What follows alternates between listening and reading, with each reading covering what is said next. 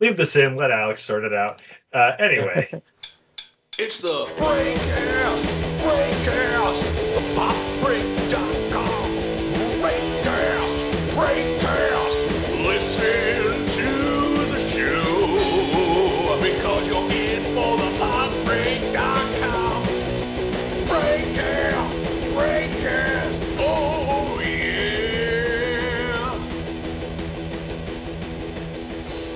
Hello, modern day warriors, analog kids, blacksmiths, artists, philosophers, and plowmen, and welcome to Podwork Angels, the Rush Hour, a podcast dedicated to the rock band Rush.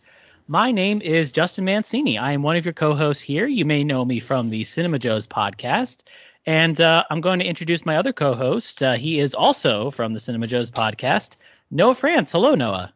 Hello, it is time for 2112 in 2022. it is, yes. We're getting and we're inching 68 ever closer. to make. You have another 68 years to make some form of variation on that joke. 70. sorry, I miscounted. Um, yes, we'll be getting there very, very shortly. Um, I can't wait for the actual 2112 celebration in 2112. It's gonna be epic. yeah. Um, so yes, we will be talking about 2112, and we were looking forward to doing that with Luke Martin, our other co-host, uh, but unfortunately he is not able to join us on this episode. Uh, but uh, even before we knew about that, we were planning on having a special guest.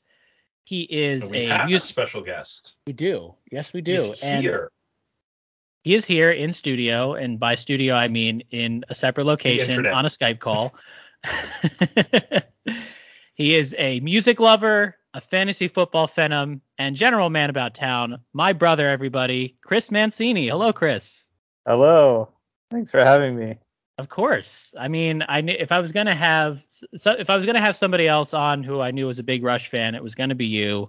Um, I know you had expressed interest in joining us for certain albums, and um, and we were happy to have you on. We were gonna be it's gonna be really interesting to see what was gonna happen with four hosts, but uh, we'll stick with our three host format for now, in light of circumstances. But Well, thanks um, for having me. Thanks for having me on the Nepotism podcast. yeah, yeah, this is uh, all brothers all the, The time best here. The best kind of podcast. It's the Um, new version of my brother, my brother, my brother, and me. yeah. But uh, yeah, so before we talk about 2112, that is what we'll be focusing on today, the of course fourth album from the rock band Rush.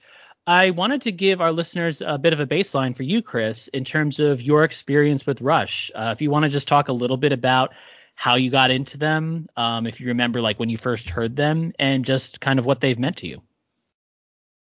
Yeah, absolutely. So my story isn't much different from Justin's, I don't think. uh, our dad was a really big Rush fan, and so we heard a lot of Rush growing up, uh, mostly through, I would say, records and tape cassettes. We heard Yeah. a lot of different. It was a while Uh, before CDs, yeah. Yeah. but I, probably I best remember the CDs we had because I remember kind of sharing them with you, Justin. I think you had bought in a couple of CDs, you know, as we got into like high school. I remember borrowing those from you to to listen to different albums. I know we had 2112, we had um Farewell we to had the greatest right? Yeah, hmm A Farewell to Kings, the the greatest hits album, which is probably like our most frequent listened to album, I would say, or at least for me. Um, and so had that like initial like initial love for them through just hearing it frequently, but I'd say I grew even more fond uh like into from high school into like college uh where I gotten additional albums. I think to you Justin um uh I think you mentioned the old manager sharing some albums with you and I think I got those in turn from you so being able to uh listen through full albums, really got to appreciate the band even more. I think the thing that I like most about them is just they just feel like all of them are on another level. Like even uh like or I I feel that yeah, Neil Peart definitely makes you know my top at least two drummers, if not my top one. Uh, close with Danny Carey from Tool, which I think you mentioned, Justin. Uh, Yep. and Alex Lifeson is just so so talented as well, and and Geddy Lee. I feel like I didn't really like. I feel like I never really heard the bass until I heard Geddy Lee play, because like his bass just stands out on songs to me. Um, and I think because I heard so much of them, like Geddy Lee's voice was never an issue for me. So like the one thing that like may have turned me off was automatically not a factor for me because I had heard them so much before. I had a, I mean, it's ear like our, you know, surprise, surprise to anyone, but like our experiences were eerily similar. Almost like your brothers or something. What's up with that shit? um yeah we we i remember we talked about like you know it feels like every member is prominent um on their album like it doesn't and part of that is them being like a trio. Um but also i i feel like it's also the lack of ego from the three of them. Like they're very much about being a band um first and foremost. And not to say that they didn't have their moments to shine but it was it felt like it was all mutual. It felt like it was all agreed upon. Um you know and uh, yeah it's just it's you know again another reason why why we love them um so yeah so yeah i'm i'm happy to have you on chris. Uh and uh we'll be talking of course about 2112 which as i mentioned before uh is the fourth album. It's from 1976 a year after Caress of Steel and fly by night. Um and just a little bit of a prologue uh for the album or you know going into the recording. As i mentioned i think on the last episode uh, the tour they did for Caress of Steel which they dubbed the down the, the tubes tour was um, kind of a low point for the band. They really felt like they had done something and then they saw the reaction and it was the opposite of what they expected. And um, it was a real demoralizer for them. And their uh, their label at the time was Mercury Records, and Mercury Records said to them, "Look, um, you have one more album on your contract. You guys, if you guys want to keep doing this, you're gonna have to, you know, maybe go back to like what you were doing on the first album with those like bluesy rockers. You know, people seem to like that right now." And uh, Rush kind of looked at one another, and they were like, "Well, we could do that, which we don't want to do, or we could do what we want to do." Hey, we closed out the last album with a 20-minute epic why don't we start the next one with a 20 minute epic? Let's do that, right? That worked so well for us the last time. And um, guess what? They were right because 2112 was a real uh, success for them, um, especially relative to where they had been.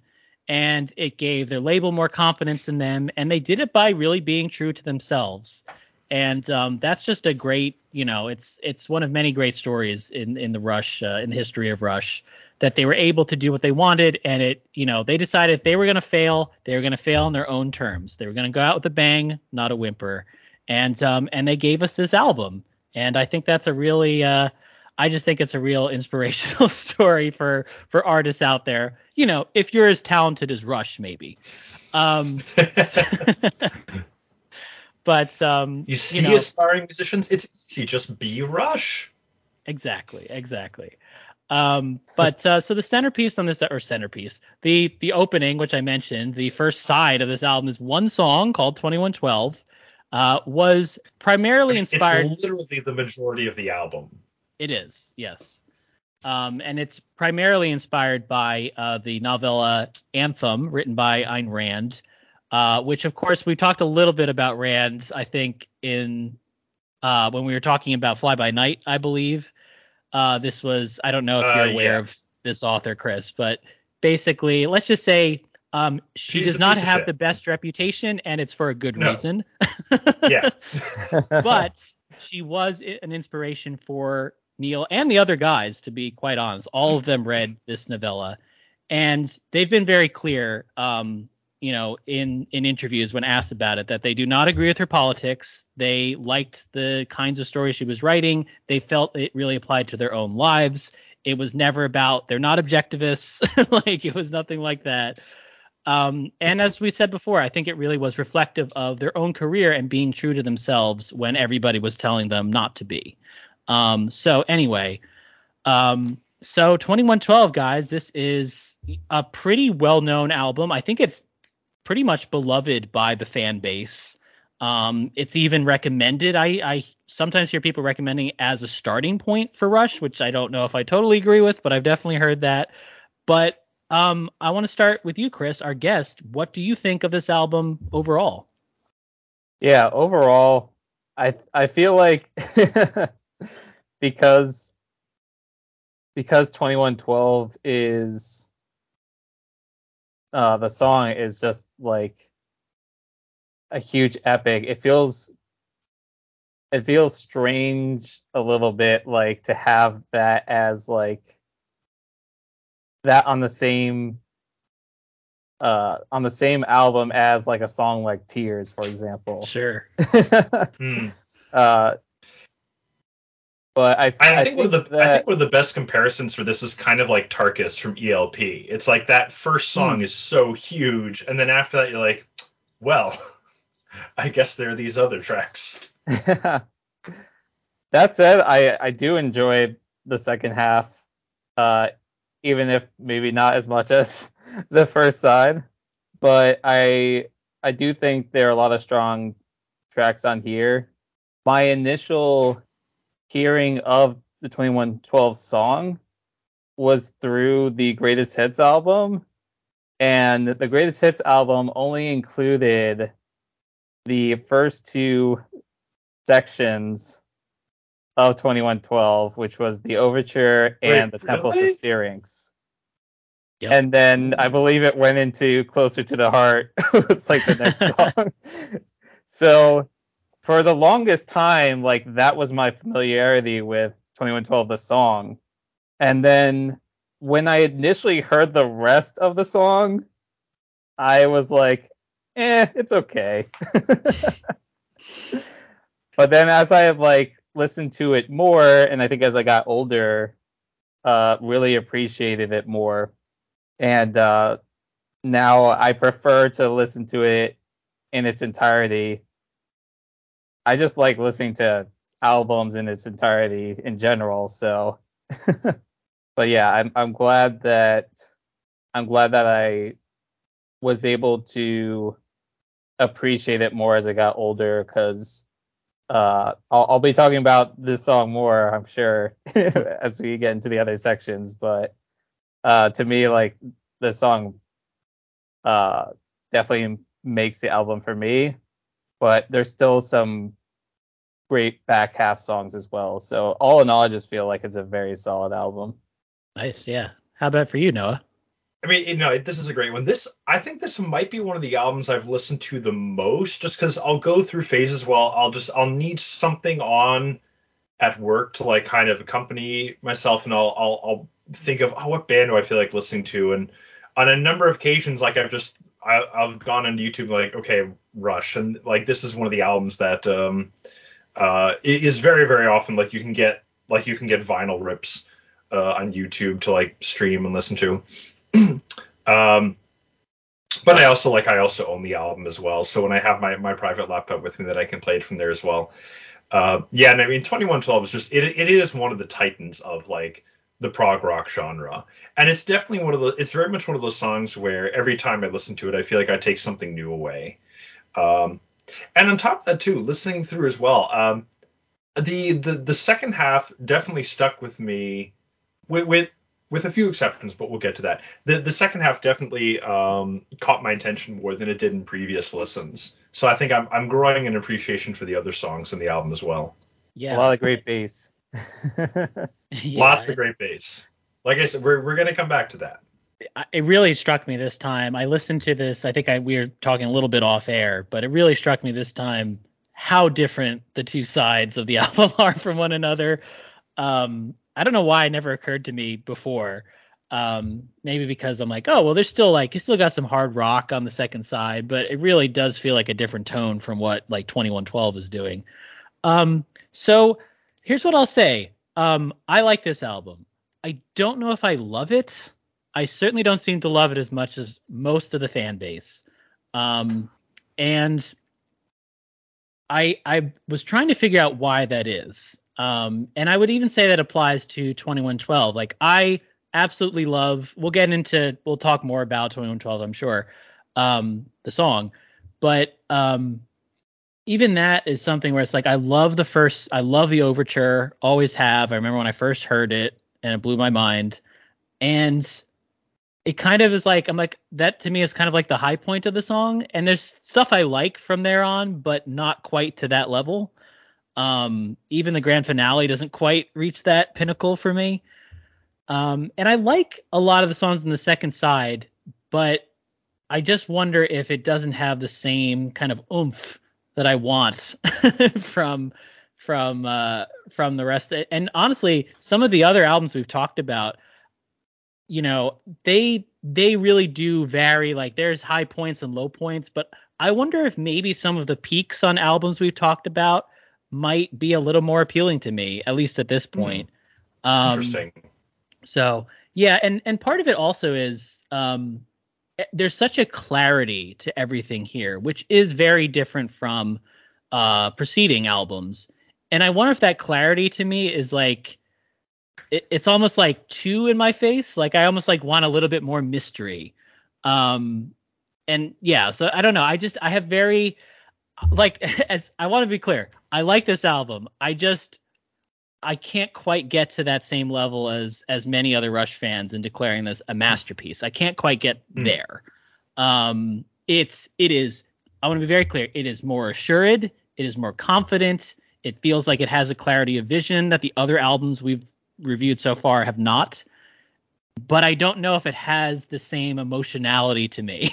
so it's a weird um it's a weird experience. Every time i listen to this album i'm always like a little bit ambivalent about it even though there's stuff there i'm like oh i love that. I love that. And then i'll go to something like oh i don't like that as much. But yeah so i'm a little more i feel like i like this album but i'm a little bit i might be a little less high in it than maybe the two of you but but we'll see. All right.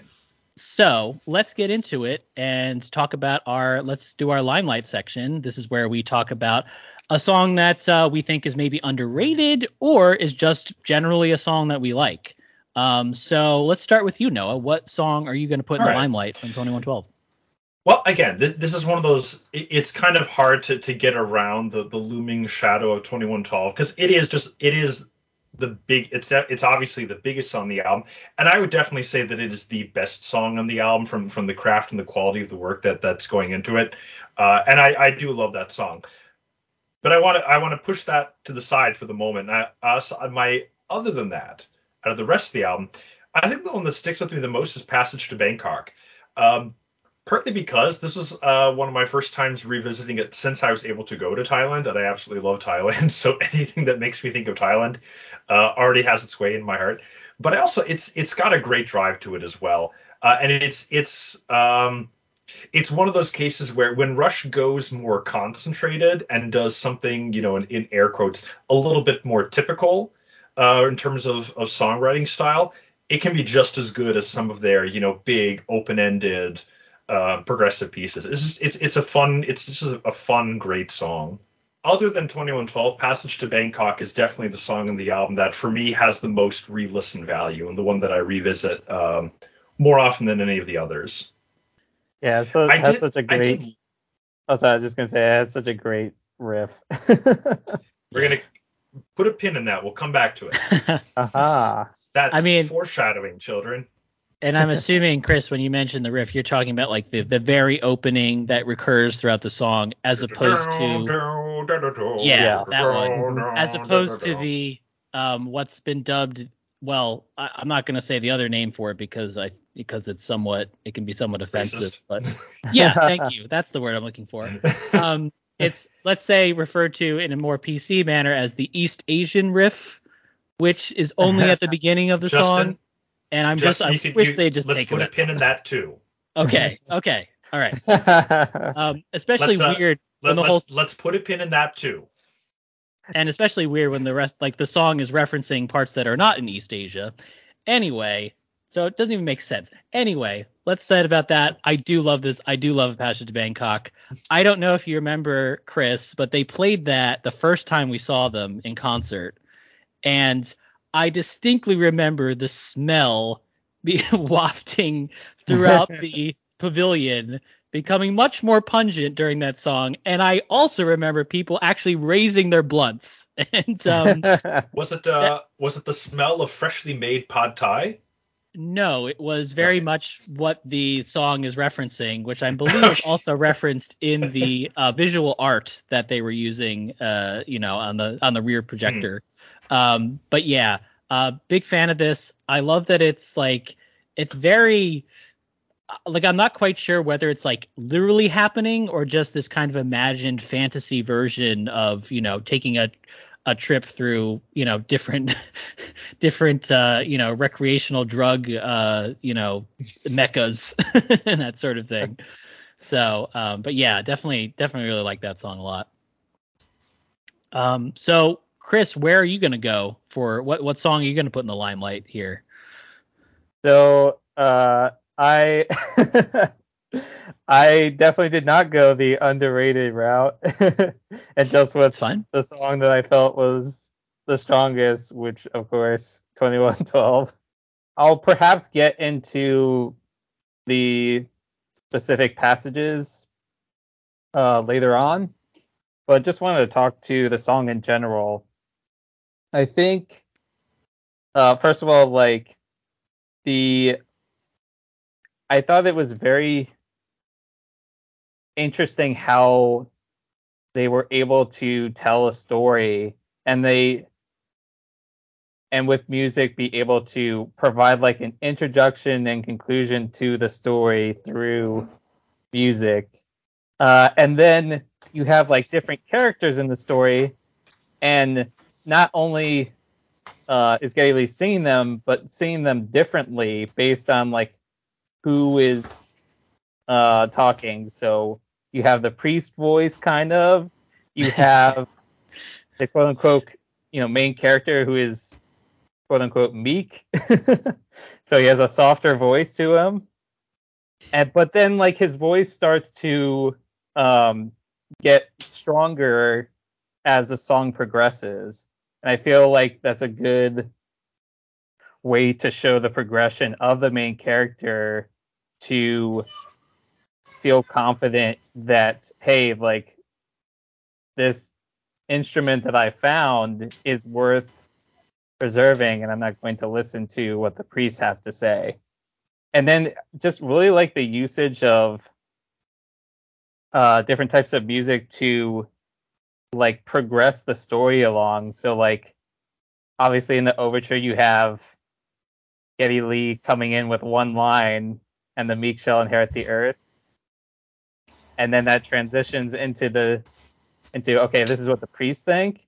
And then at the end of that they have um, a brief section of acoustic guitar kind of saying like okay now let's go over to you've heard from the priest now let's go over to what the quote unquote meek have to say.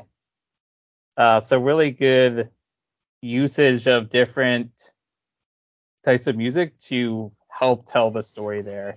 Getting into like the like discovery like a lot of usage of like like water sounds to like invite kind of a, a learning environment to you have like the dream state where the usage of like i think it's synthesizer if i'm not mistaken I believe that synthesizer because they were really experimenting with that on this album.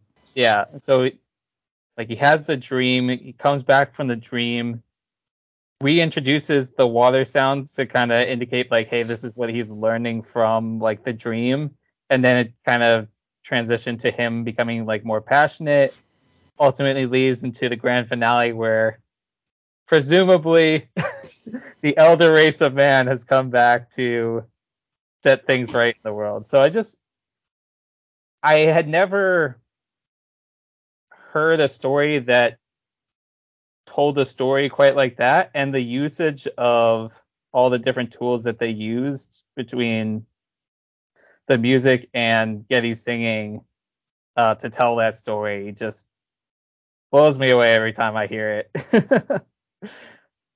so yeah. that's my pick.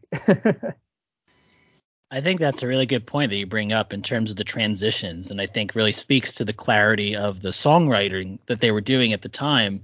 You know, we talked about on Fly By Night about By-Tor and the Snow Dog and about how like, yeah, I don't quite know where the like where the movements end and the next one begins. Like it's all kind of bleeds into the same song. And here they've really like it's very clear. There's um there's a real distinct tone to each section. Um, there are some recurring bits throughout it. Like there, it took me a while, a few listens to recognize like, oh, you're actually hearing bits from the overture in the other sections of the song, like an overture Mhm. would be. like it's not just, it doesn't just sit in isolation from the rest of it.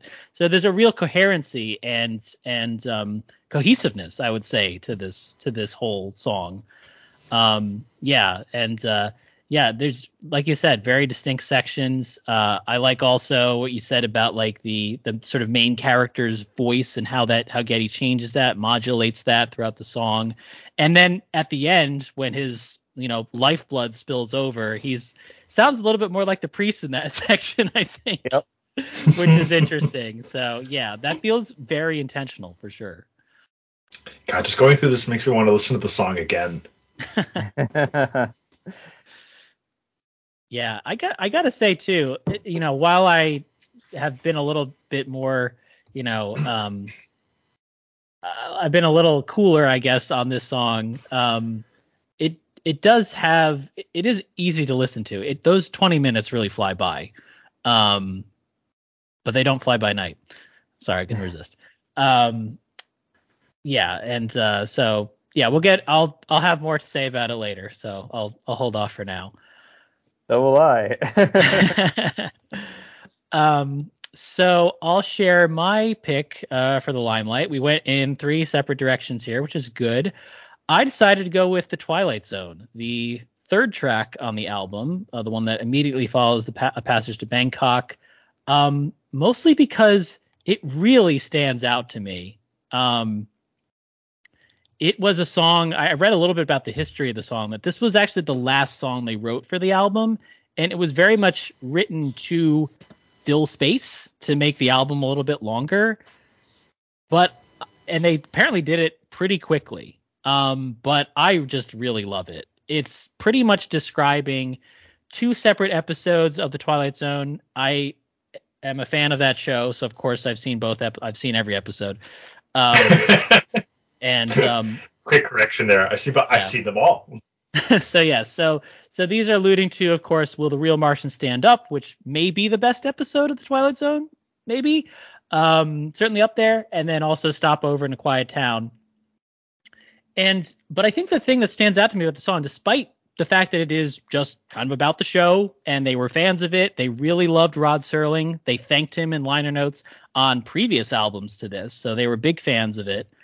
Um, but the song, the actual tone of the song feels very different than what you would expect for a song about the Twilight Zone.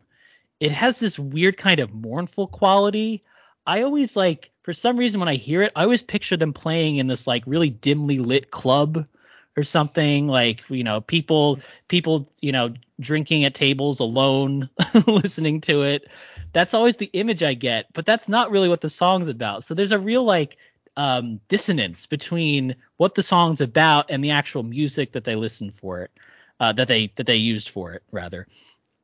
Um, and it's kind of why I love it. And it's this, and it ends with this absolutely gorgeous guitar solo from Alex, um, which really like hammers home the mournful quality to it. And I think was a real, I think especially when you consider his other guitar parts on these on this album or even on subs uh, previous albums, he's really showing that he can you know, try different things. That he can. He's not just about playing loud all the time. like he's not just trying to do one thing. He's really um, exploring the range of the emotional range of the instrument, as great guitars do. Right? You don't just want someone who's doing the same thing all the time. Who's just like doing like a you know who's just shredding the whole time. I think this is alex showing that he can do other things as well. And you don't have to always be you know really fast or really loud to make an impression.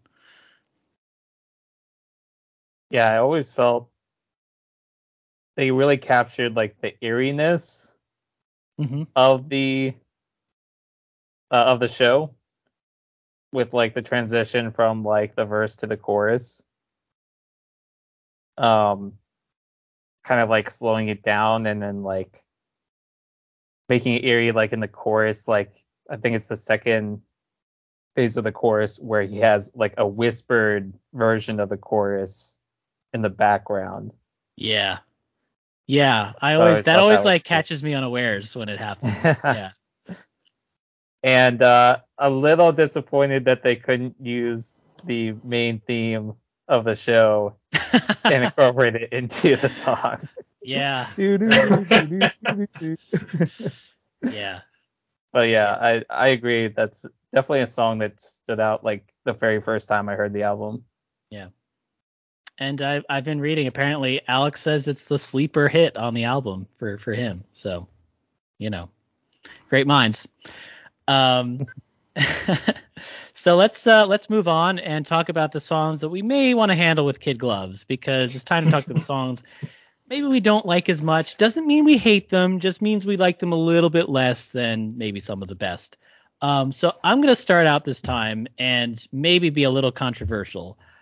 I'm not going to. I'm going to be very clear. I'm not saying 2112 the song. I'm going to pinpoint Uh-oh. a certain section though. Uh oh. And I the section that I think doesn't work as well for me as some of the others is section 4, presentation, which is of course when the main character presents the guitar that he's found to the priests um, and there's a back and forth there. Guys, I just it just feels so literal and the whole image of it just based on everything that the song is set up just feels a little ridiculous to me like why would they let him share this with them like what is the perp i just don't quite understand that um i don't really like the music like the acoustic and the bass in this in the verse section especially with the main character it's just a little too it's just a little too silly. It has this like weird kind of bounce to it, and I really am not a big fan of the lyrics in this section. When one of them is listen to my music and hear what it can do, I just cringe. I can't. That's just it's just too cheesy and too silly for me. Um, so it's yeah, and that's combined. I don't know. There's just even even just like the way Geddy as the priest, you know, says like no, just ugh, just doesn't just makes me the, the the hair on my the back of my neck stand up just like oh guys this is just this is just a little too literal it's a little too silly um so yeah this this is the one section that that stands out to me. Is not quite working. And I don't know maybe it's because you know even on some of the other longer progressive rock songs that they've done it, it feels like they weren't taking themselves too seriously. And this song it feels like taking themselves a little more seriously. And i wonder if that's why i you know um cringe a little bit when i hear it. Um All right, we but have, yeah, we have so another pin. We have another pin to put in this episode now. so if i have to pick a section that's probably the one that i'm going to go with Would you say it doesn't fit the plan? Oh, well i think it, i think it does but um it's just you know this is the part of the plan that i could have done without or maybe i don't know it doesn't just yeah it just doesn't quite work for me guys um but uh You so leave like the solo at the end. right. i like the transition out of it because it Uh-huh. feels like oh shit like that didn't work at all he had all this confidence and everything's crashing and burning now so i actually like the solo after that yeah uh-huh.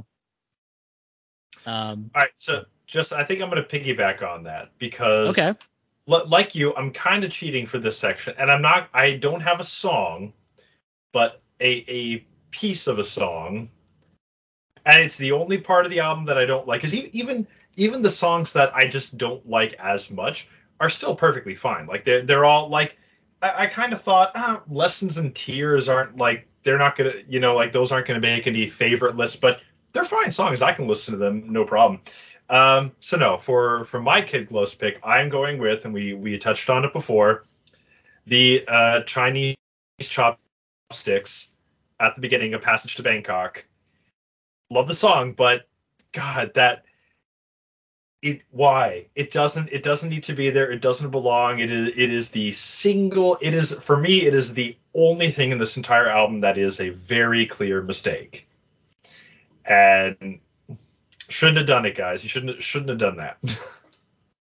Yeah. Especially because it does it dim what is otherwise like my second favorite, as I just said, my second favorite song on the album, except for that 10 seconds. Especially because they don't even bother to bring it back. Like if if they were building a song around that theme, like as a joke, I'd be like, ah, okay, I could maybe see a point to that. But it's like, no, they just do it once and that's it. Yeah, no, I I could do without. Yeah, and and I want to be clear uh, for those who don't know, because I had to look this up because I've heard it in so many things. I'm like, that's not an actual thing that originated in some sort of East Asian music, is it? And uh, it did not. It's a purely Western invention um, that has been used to signify different parts of the world that are not the West. And um, I I don't think there was Yeah. any malice behind their use of it here. I think it was more like just, hey, this is a funny thing we can do. I don't think they thought about like the implications of cultural appropriation or anything like that. I don't think they're those kinds That, of people. that's the worst part. It's not even cultural appropriation. It- it's just it's just nonsense. It, Yeah. It's the white guy was showing in that moment, Uh, it, in a not in a not good way. The same white guys who are wearing, according to Alex's words, uh, kamikaze kimonos and uh, in the gatefold of the album. it's Oh just, God. yeah, yep. Okay, Alex. All right. It was a different time. That's the excuse we it was a different time. So just to be clear, now you're saying just that riff, not the song. Just that riff. Just Okay. that riff. Cut All it out cool. and like even you could just have silence for five seconds in that part of the song and it would be better. Yeah, it's not like the rest of the song stops. It's still going through that. So you could have just cut it entirely. Yeah. Yeah. No, yeah. But all right. Um. So for you, Chris, are you gonna go with a song or a section or uh objectionable part of a song? So I felt to go with a song, but I would agree that there isn't a particular song that I feel like stands out as like let's not have this on the album. Mm-hmm. Uh, so I'll just pick one that I'm just a little bit more lukewarm on than the others. And it's actually the last song on the album, Some- Something for Nothing. Oh. Hmm, Okay. Um, again, nothing that Not for I- nothing, but yeah. Uh, upon listening it, I like I do feel that it does have some similar sounds to 2112. Um, so it could be a nice way to kind of like end the song to like remind you like, hey, like this is what was at the beginning of the album. But I guess like I don't know, like the parts where like Geddy Lee is singing, uh, like the way he's saying like something for nothing, like were a little bit uh annoying to me. But again, like I don't dislike the song, and it's not like I would like skip the song. Uh, I just felt a little bit more lukewarm on it than the others.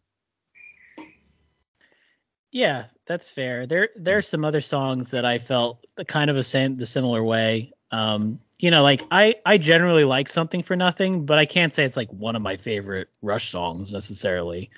Um, you know, Lessons is another one that's maybe, you know, it's like it's fine. Like I could, you know, if it weren't on the album, I'd be fine with that. but you know, I don't necessarily skip it either. I was debating between something for nothing and lessons, and Yeah. just like the bass a little bit more in lessons. Plus, like it sounds a little like Ramble On too, a little bit. Oh, interesting. I never thought of that. Led Zeppelin. Yeah, Yeah. Le- Lessons was also kind of my that that was my pick B for least favorite part of the album. Yeah, it's when you have a song called Lessons. I mean, I just Then you I- haven't learned your lesson. Uh-huh. But yeah, um, yeah, it's interesting because we did like we've there have been albums before where you know like I think Noah on the first album you said there really wasn't a song that you would you know that you really didn't like. So Hmm. um, you know that's not that's not always going to be the case, and that's usually a good sign that we chose like a good band to talk about that we really like. So Yeah, yeah. Um, all right, but let's uh, let's move on to our words of the prophets section. This is where we spotlight uh, particular lyrics that we really like. Um, and um, why don't you start us off, uh, Chris? Why don't you start us off this time?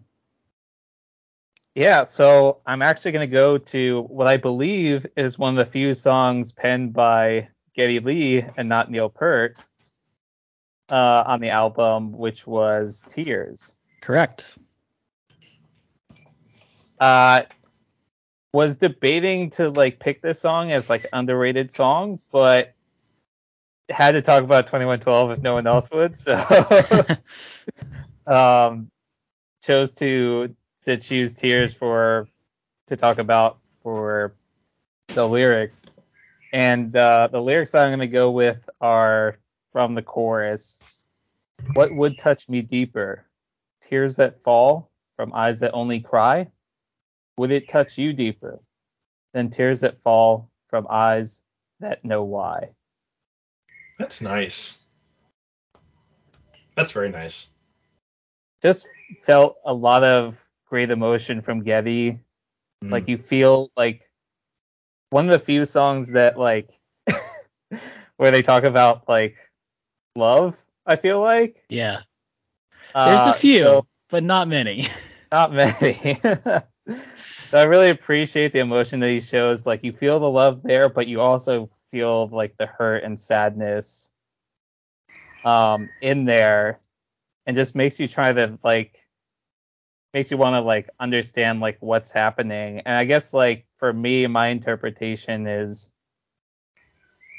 it's something where like potentially there's a relationship there that um someone is maybe hurt in the relationship um and either is uncomfortable like sharing that and the other person has kind of come to know why that is and therefore it's kind of a series of where someone was feeling some way for a long time but then the other person in the relationship has gone from a state of emotion of like love to like hurt because they understand now that it's been an issue for the other person in the relationship. those lyrics that you chose, I was looking over them like like poring over them yesterday and trying to figure like what is he saying here? Like it's it's like it feels like it really means something and yet I can't quite get a handle on that section or like what the song is about. I've seen many interpretations of this song and they all seem very different from one another. I don't know. I have I wasn't able to find if Geddy had ever talked about it. Um, I'm sure there probably is somewhere, but um, I I couldn't find it if there is. Um, and it's a weird thing where I'm like, I don't know if this song is meant to be like happy, like he's like these are two people finally realizing their feelings for one another, or if this is like a sad song, if it's about hurt that someone has gone through. And it sounds like for you, there's a bit of both, which I think is interesting. Um, you know, there are many reasons why we cry, right? It doesn't have to necessarily just be sadness. Um, but but it, at the same time, it could be both, and I think that's maybe the what the song is going for. Um, but yeah, that's those that chorus is very it's it's cryptic, but in a way I kind of like. Like I'm like I like that I don't have a handle on this song. It's it's still that doesn't mean the emotion isn't there. Yeah, I think I, I forget exactly the the lyrics in the second verse, but based on what is mentioned in there, was what led me to think that it's a little bit more sad than happy. Yeah. Or like a lifetime of questions, tears on your cheek. I tasted the answers and my body was weak yeah. for you. Yeah. Yeah. It's a it, it's a weird one when you consider everything else on the album. There's I'll be honest with you, I don't think there's a single other Rush song that sounds like it, including, you know, like something like Rivendell is also kind of at a same the same pitch, but not the same subject Mhm. matter or level. so um Yeah, yeah. this is another one that did stand out to me a lot more than it had before. Um, when I when I did my listen through for this episode. Um, but uh, where did you go, Noah, for this one? What what words So- of the prophets did you consult?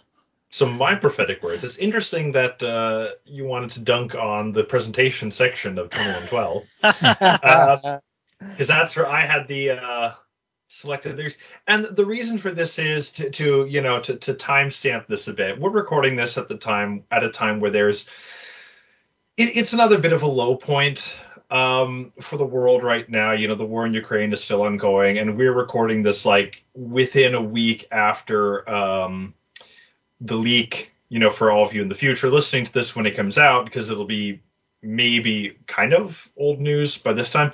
We're recording this in the wake of the week from the Supreme Court, um, indicating that they are actually finally going to overturn Roe v. Wade. Um, which in, for all of the non-U.S. listeners is the Supreme Court decision that provides for the right to an abortion, and they're going to turn it over into a way that seemingly opens the door for an attack on pretty much any and every right that like makes the United States a country moderately worth existing. Uh, so it's just it's it's not fun right now, and it's you know it, we're once again in a time where we're just kind of being reminded of how dreary it is to have a bunch of old men being stupid and making stupid decisions. And there were a couple of lines from the priest's dialogue in presentations that kind of really got to me on this listen through uh, because of that. Not like the whole section, because like if you look at every line, it's kind of and I, I, I, I, and this is something that I can see as like a weakness of that section. The lyrics don't entirely gel together when you take it all together. Uh, but a couple of individual sentences that, in isolation, kind of get at, you know, where my mindset has been. Um, specifically, the lines, "It's just a waste of time. Our world is doing fine. Forget about your silly whim. It doesn't fit the plan. Don't annoy us further. We have our work to do just think about the average and i assume that means like the average person. What use have they for you? Like this very cynical it doesn't matter. It's all fine. We're just going to do our thing and uh, you all you just have to cope with that. You know that's kind of and i think that is the intentional vibe of that part of the song. I get what you were saying justin about how you could argue whether or not musically or lyrically they really succeed in what they're doing. But but at least some of the lines there i think do do get at at that unfortunately not a positive association with my pick this time around. Yeah, I kind of went back to a song that you referenced earlier, um, Chris, for for my pick for lyrics, and it's from Something for Nothing, and it's the part of the it's part of the chorus, but specifically the part of the chorus that goes, "You won't get wise with the sleep still in your eyes, no matter what your dreams might be." Um, and this I don't know why that the the especially the part about you won't get wise with the sleep still in your eyes just really stuck out to me as like I'm like that sounds like some genuine folksy adage that is has been said before, but I feel like was just made up by Neil, and I kind of like that about it. Um, it really reiterates, you know, what the song's about. Um, but I think it also, it, for me, it's like a reminder that it's not just about. I don't think the sleep is meant to only represent laziness and it's about like you know get off your ass and do something. I think it's more about how it's it can be very easy to dream, right? It's it's comforting, it's nice, but it's not actually going out and achieving it. That is a different thing, and I think that's what this section is is uh, kind of driving home. And and just a reminder, like it doesn't matter what your dreams are or, or how genuine or well-meaning or well-intentioned they may be. Um, and I think it's also a, you know, I think it's also a reflection of the band and what they, you know, what they were doing, right? They could have sat on their laurels. They could have said, all right, you know, we did it. We had a good run. you know, let's see what happened. and they were just like, no, we're gonna keep doing what we were doing, um, and do it really well, and hope that people like it, and that's what happened. Um, so you know, I think it's also a reflection on where the band was at the time, and uh, and their kind of mission, um, you know, that I think would would um, would really fuel them through uh, through the following years. All right, so let's move on to our last section. This, of course, is the magic music that makes our morning mood uh, or in the morning. yep, that's our new radio show. Um, mm so let's start. Uh, let's see. Where should I start this time? Maybe Noah. Do you want to start us off this time? All right. Well, uh, we're going back to the second pin uh, that I had us put in this episode earlier, back to my second favorite track in the album. My music moment is the bass line from Passage to Bangkok. It is so good, which makes it all the more offensive that in one instance they ruin it with that stupid chopsticks. I, I don't know why I'm calling it a chopstick. It sounds like like the chopsticks on the piano to me, but that bass line is great. It's just it's like that. For it is for me, it is the perfect example of a great rock bass line. It's driving, it's energetic, uh, it's got this great vibe to it. It's you know it showcases how you know uh, against the stereotype of the bass being kind of a boring instrument, how the bass can be the driving melodic force uh, behind behind a piece of music. So it's just it's great. It like that's it's it's for me it's the best example of on this album of what Geddy Lee can do with his instrument. Yeah. Yeah, there's not much more I can say about it. It's just yeah, going back and listening to like the second half of the album, it's just like definitely passages, uh, a passage to Bangkok as well as um, lessons. Whereas like man, like the bass during the chorus is just so good. Like like like I definitely did not appreciate it the first time that I heard this album, but like man, how I can appreciate it now. Yeah. I mean, I remember when I was getting into Rush and many other bands at the time, like when I was, I don't know, 14 or so. um, guitar was always the thing that's stuck that stuck out to me, so I would latch on to that, and that's why I got into Rush because I was so into Alex's playing, and I still am. But I think it was a while before I really started to appreciate rhythm sections, like really appreciate bass and drums. Um, and to just go back to what you were saying before, Noah, about the bass being used as a melodic instrument, that's uncommon. You know, it doesn't happen Yeah. a lot. It's usually used to fill in the bottom, and that's about it. Um, I mean, for me, I- the two examples of, of really using the bass as an like the full range of the bass are Rush and the Who. Yeah, well, Like, I get- definitely get- agree on that. yeah, I mean, Geddy Lee and John Entwistle for me are just like the, the the top two bass like rock, especially prog. I mean, the Who's not quite prog rock, rock bass players. Let's let's put under that umbrella. yeah. I would just like just to name some other bass player, like some of my other favorite, but like John Entwistle and Geddy are absolutely in like my top five. I would also add Les Claypool, who I brought up before. Going to Um, say. Chris Squire from Yes. Like these are all people that really did want to stretch what the what the bass was capable of and sometimes became the main riff of the song. Um and yeah, I just I just got the sense that especially in in a passage to Bangkok, the way the basses were, it just it it is prominent and yet it's complementing at the same time. You can accomplish both, and I think that's what Geddy was able to do. And Yeah. maybe I I don't know, does he get enough credit for how well it blended with the other instruments? I don't know, but he should get that credit as well. He gets it here. You're Yeah. welcome, Geddy. Hire me. yep. Finally, adulation for Geddy. also, I feel like it adds to the replayability of songs. Like, you have like, you traditionally think of the chorus as okay, it's like the main hook. It's something that people like look forward to in the song.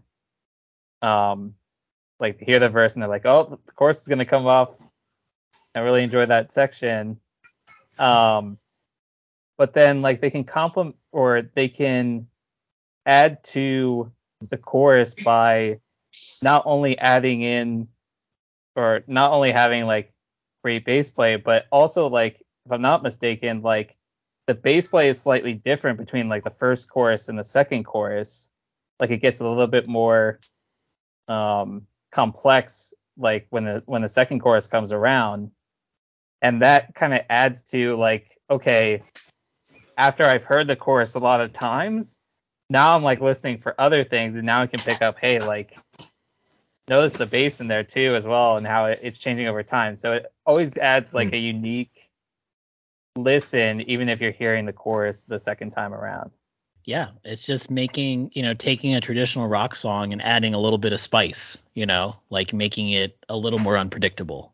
So uh, next, let's go to you, Chris, since we were just just uh, what magic music makes your morning mood? Uh, I'm gonna go back to 2112, but I'll focus on the overture because it was definitely the thing that stood out to me the most from the song, and something that I'd heard before even listening to the full song because I th- I think the first time I heard it was from like the Greatest Hits album. Uh, but I just love the way the guitar, drums, and and bass play off of each other uh, throughout the song. Like in the beginning, uh, mostly like guitar and drums, and they're playing very similarly. Um, and then at a certain point in the song, it transitioned to them kind of like going like little separate ways, but then they meet back up. Uh, so it's really cool how they play off of each other, and it's just really cool how you get a sample of like what's coming up for the rest of the song, in that they're playing like samples from different, you know, subsequent parts of the song. Uh, so I just really love the way um, it pulls together and may not, as you mentioned before, may not pull together as well in the grand finale. Uh, but the way they do it in the in the very first section uh, just keeps me coming back to wanting to hear, wanting to hear that again.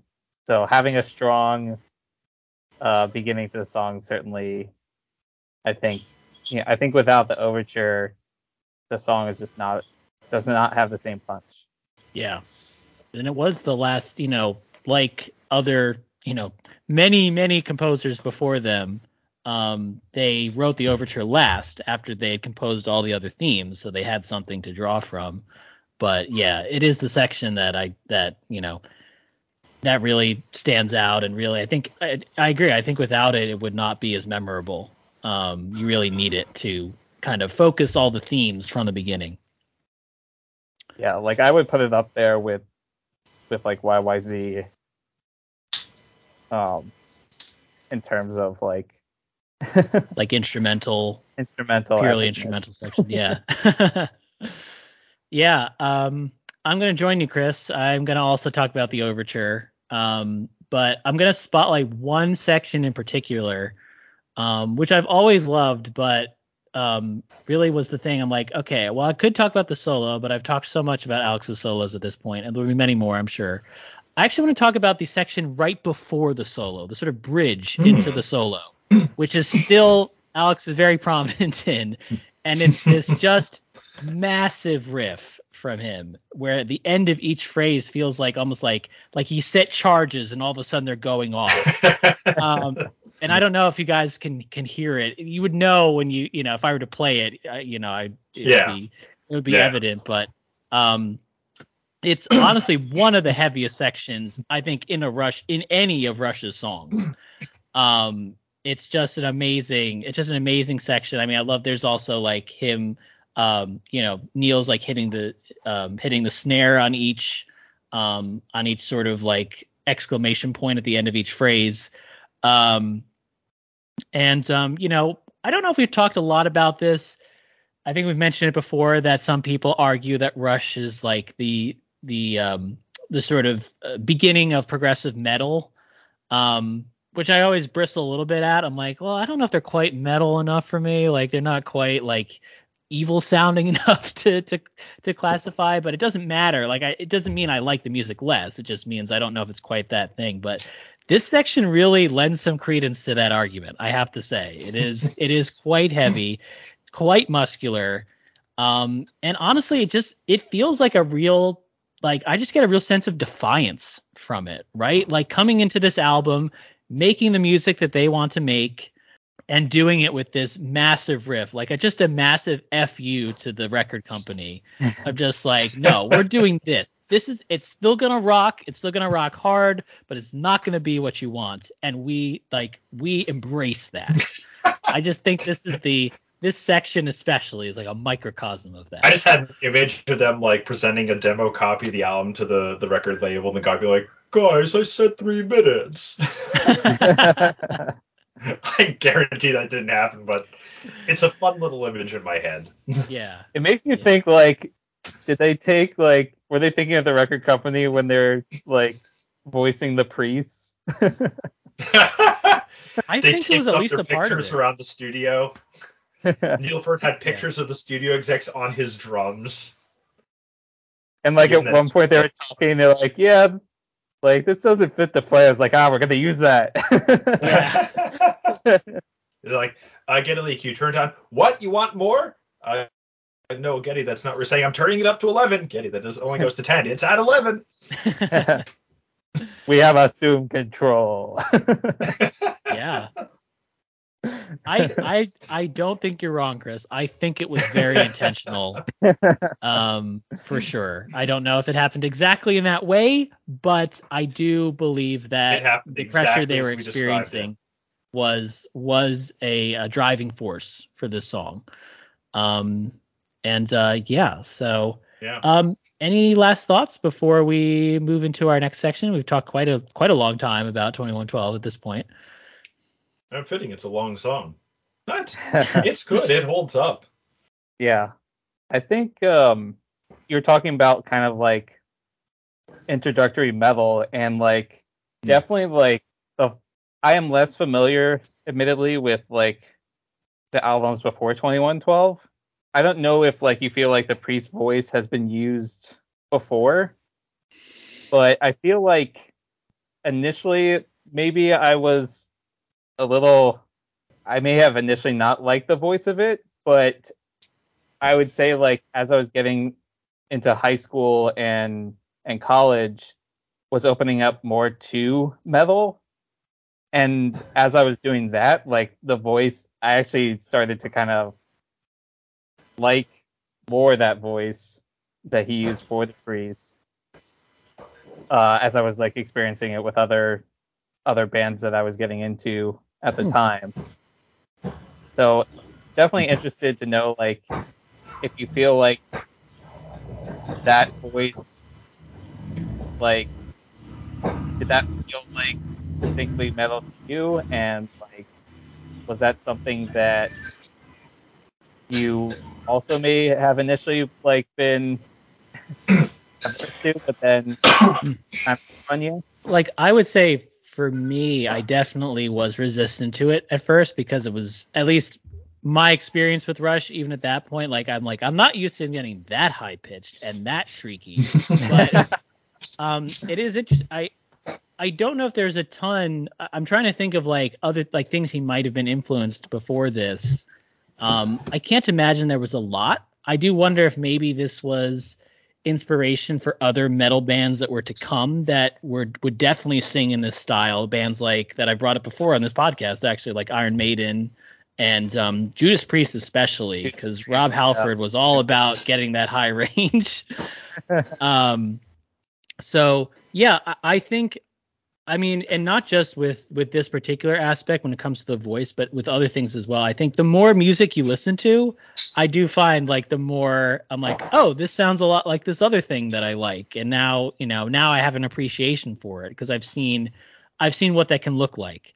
Um, so yeah, I I had a similar arc I think with with his voice and that particular you know section of the song too, um, because it is a, a bit of a change from you know some of the especially if you just know like Tom Sawyer or other just you know um, rudiment not rudimentary that's the wrong word um, you know, just like starter the starter pack for Rush. I don't know if Temples of Syrinx is maybe the first place you go. so, um, anything from you, Noah, on that? No, no. I mean, I no, like I said, I just it's it's an album that holds up really well. Yeah. and it's definitely still one of my favorites. Oh, okay, cool. Yeah, I'm I'm curious where it's gonna fall in our like eventual rankings, but we'll wait. That's that's a oh long no, that's time true. off. We should do that at the end. Yeah, that's Yeah. gonna be a bit. yeah, you know, in three years when we finish this podcast. Anyway, um, so guys, I know we're running a little bit long, but um, let's talk about the music, uh, the other music we've been listening to. Um, these other artists apart from Rush we've been listening to. So I want to start. Uh, let's start with you, Chris. What has been good for you recently? Yeah, I've been listening through the whole discography of Elder, which is a rock band from Massachusetts. Mm-hmm. Uh, their style has changed over the years. Uh, so they, I, I would say, like earlier on, they were very much like stoner rock, like doom metal, and I think I would agree. they still have some elements of that uh, later on, but I feel like it has transitioned more to prog rock um, over the last, I would say, three or four albums or so. Um, they have, I believe, five albums or no, six albums or so, um, including one that just came out uh, at the end of 2021 uh, which is called Eldovar, A Story of Darkness and Light. And it is a collab uh, collab album with the German band uh, Kadavar, which uh, I had not heard of before. Curious, Noah, if you had Not- heard of no, them I at all. I have not heard of them either. That's interesting. I gotta And- check them out. and the way they ended up collabing was because uh because of the pandemic uh i think they were visiting in germany at the time and uh, i guess we're meeting some of the bands out there. And then during the pandemic we're kind of like sheltering in place for a bit and had some opportunity to uh collab with uh this other band. Um so definitely can hear their style in the album. Um but definitely pick up some uh, other features of it from the other band as well, who I guess I would also consider like stoner rock as well. And um, they're definitely known for their long songs. Mm-hmm. uh, I would say most songs are gonna last at least six minutes, uh, but they're six. go on up to 20 minutes. So for those of you That's more like it. for those who are big fans of like 2112 epics, like they definitely have a lot of those, and they keep it interesting. Where I definitely feel like they'll have different sections of the song, um, and will transition, you know, multiple times within a song. Um, I would say like um, they have like a, a decent vocalist, but I think definitely like they're I believe the lead vocalist plays either lead guitar or rhythm guitar. Um, and I just feel like their their music is definitely their strength. Um, so really come to to like them. Kind of got introduced to them through.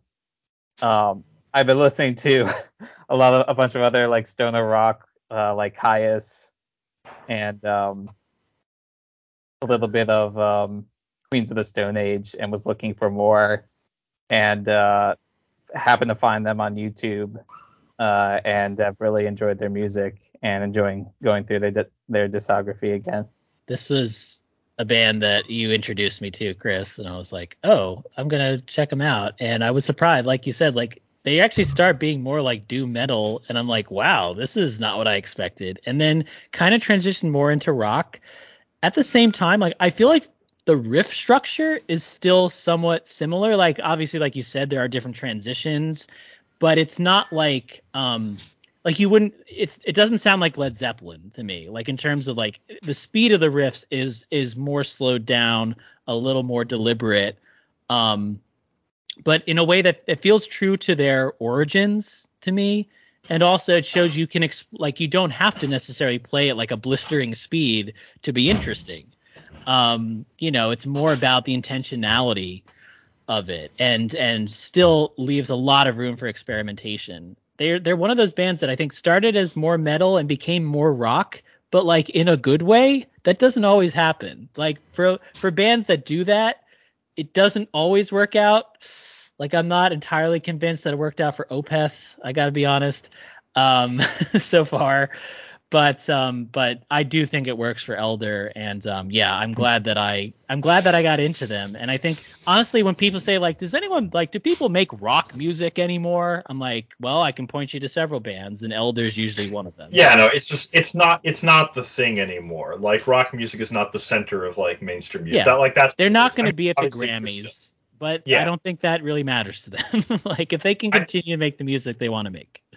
Yeah, I mean, I think the Foo Fighters were like the last really big mainstream popular like like were like people were consciously aware of them that was a legitimate rock band Yeah. and even that like they were kind of an outlet like oh wow there's a rock band people know about They- it's to us true rock fans life life uh finds a way Indeed. There are tens of us. Tens. dozens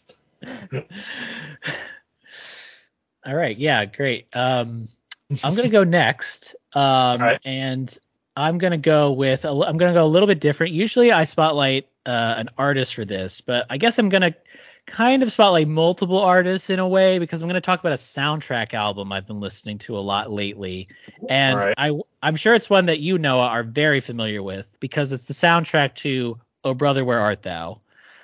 Um, of course very the Coen nice. Brothers movie um, from 2000, starring George Clooney uh, and John Turturro and Tim Blake Nelson and several other talented people. Um, but this soundtrack like was a big deal when it came out. I feel like honestly, it's probably more known now than the movie is, which is saying something. you know that's probably the case Yeah, and it did get. I mentioned the Grammys before. It actually did get like Grammy nominations. I'm pretty sure. I think it won a few. I'd have to look it up. But um, the for those who don't know, the story itself of the film takes place in the South in the 30s during the Depression, and the music in the movie kind of reflects that. It's a combination of folk, bluegrass, and country. Um, and uh, you know these are genres that well maybe folk to a certain extent but certainly bluegrass and country not what i typically gravitate toward. And it seems like what you, what it takes for me to listen to it is if it's you know a soundtrack from one of my favorite filmmaking auteurs then i guess i will listen to it.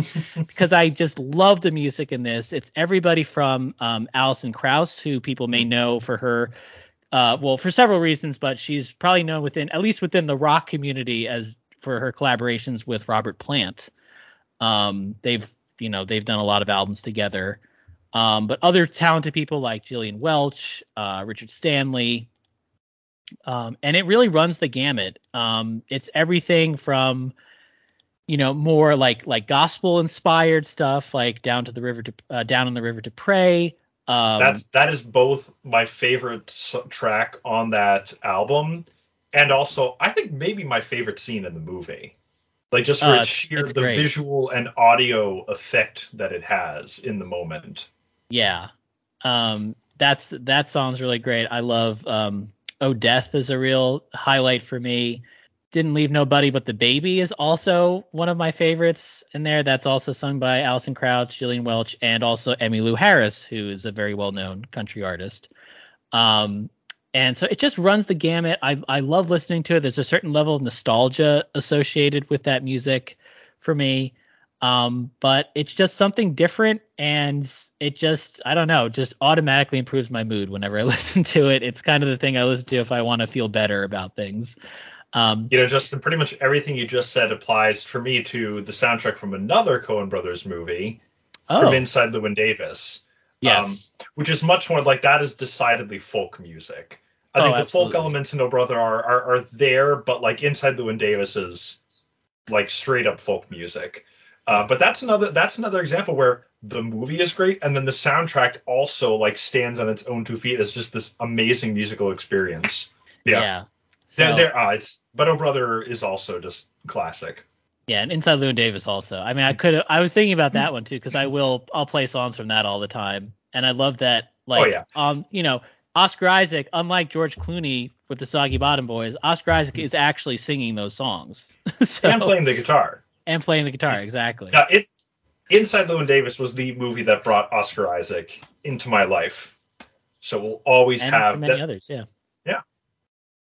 Um. So, what music has been good for you, Noah? I mean, I've always been a huge fan of the Civilization games. I don't know if I've mentioned that on this podcast, uh, but I, you know, I started with Civ 3 and um, finally to Civ 6, which has had the corollary effect of allowing me to really appreciate the music of Civ 6. The Civilization games have always had great music, uh, but in the past it was usually like one or two guys who would like write a main song for the game, like like an like an opening like a opening credit song uh, and then individual themes for like the nations that you can pick within the Civ games. I, I don't know all the details yet, but what they did for Civ 6 seems to be a bit different. First off, Civ 6 has like a, a like the biggest variety yet that the games have had in terms of nations and cultures and ethnic groups that you've been given the option to play. And I see a lot of people like laud the games for this. Um, but also the approach they took with the music this time was incredibly creative in nearly every case like they took either one or like two traditional tunes or folk songs or melodies um, that are, are popular or traditional within like the respective cultures and nations and like like did a, a fusion of them. And then they have like an ancient a medieval an industrial and an atomic uh, version for each of the tracks. And they're just like you, you get this incredible gamut of music that literally spans like the globe and the centuries. And it's just all great music. And a lot of i've seen a lot of people just complimenting them for really going the extra mile uh, in, in giving you the chance not only to play as all these different types of peoples but to get a really authentic experience as well just through the music. Um, like one of some of my just just to highlight a handful because there there's so many like great stuff. Um, in one of the latest expansion packs, uh, Vietnam is one of the new nations that you can play as. They've never had that before in the Civ games, uh, and they have two traditional like um, folk melodies uh, that they that they that they fuse together for the Vietnam theme. Uh, the theme for the Byzantines is an original Greek hymn, an Orthodox uh, Greek hymn that was actually like there was a tradition to chant this hymn on the battlements of Constantinople whenever the city successfully repelled uh, an attack from invaders. Another favorite of mine that I want to highlight is the theme for Georgia. Again, like the, the type of like smaller nation and culture that tends to get forgotten in broader history and has never been available in games like Civilization before uh, or Age of Empires, you know, which is which is a which is a similar type of game uh, where they have again they have these two traditional like Christian Orthodox chants that are combined together and the ancient one like the ancient melody is just the chanting combined and it's just hypnotic and beautiful. But then by the atomic version you have like instrumentation added to it um, and it just it gives it this extra kick. Uh, one of the there are a couple of leaders that you can play uh, f- you can play as for england and for one of them for queen victoria uh, the theme is based around the Scarborough Fair melody, which most people are most familiar with from the Simon and Garfunkel version, um, from their Parsley, Sage, Rosemary, and Thyme. So whenever I have, whenever England is one of the players, like that theme will come around as you're playing, and I'll be playing and be like, oh man, the Simon and Garfunkel piece is back, and it's just a great feeling. Uh, and I think another highlight, I think the highlight for a lot of people, from what I, I gather, is the Scotland theme, which, of course, in the original version is like all bagpipes. Uh, and then by the atomic version, with all the other instruments added into the bagpipes, it's like on steroids at that point. And it combines um, the classic Scotland the Brave, which is like the bagpipe song, but also with the folk song Bonnie Dundee. And it's just it's just one of the best creations and best use of bagpipes ever. So shout out to all of the artists who contributed to and worked on the Civ 6 soundtrack. Like for me, it's it's a great example of like some of the best stuff you can do with video game music. Yeah, I'm certainly want to listen to many video game soundtracks. I have a few that are like my go-tos. Um, And again, I think there's a bit of a nostalgia factor for me, but also I just I would genuinely like it even if it weren't connected to a video game. The other day I was talking to my uh to my to my parents and I think I mentioned something like, "Oh, I was listening to this video game soundtrack." And my dad said something like, you know, "Oh, like, you know, I was I, I didn't when I first heard like people were really into music for games, I didn't really understand, but then I actually heard some like it's really good. like, well, yeah, I mean it's it's music like any other, Yeah. you know, any other kind. It's just and even and even I've also gotten to appreciate because of course I have a huge, massive nostalgic boner for like the original Game Boy and Game Boy Advance Pokemon soundtracks, oh, uh, which are like you know you know that's the old 8-bit style. There have now been all sorts of like orchestral versions of like old Game Boy soundtracks. You know, like not just Pokemon, like Tetris, Zelda, uh, the Mar, like a, a whole bunch of you know stuff. And what what that has allowed people, I think, f- people of my of our age, especially, if you go back and listen to like first the original like very minimalist sounds of stuff like the old Pokemon games, and then when you listen to like modern orchestrations, you realize they were do, like they were taking like there's an incredible amount of creativity there too. They were taking this very limited medium uh, and getting really creative with it. Like again, a lot of the classic Pokemon stuff, when you really break it down, like like there's a lot of great musical, like just interesting musical ideas that are being implemented there.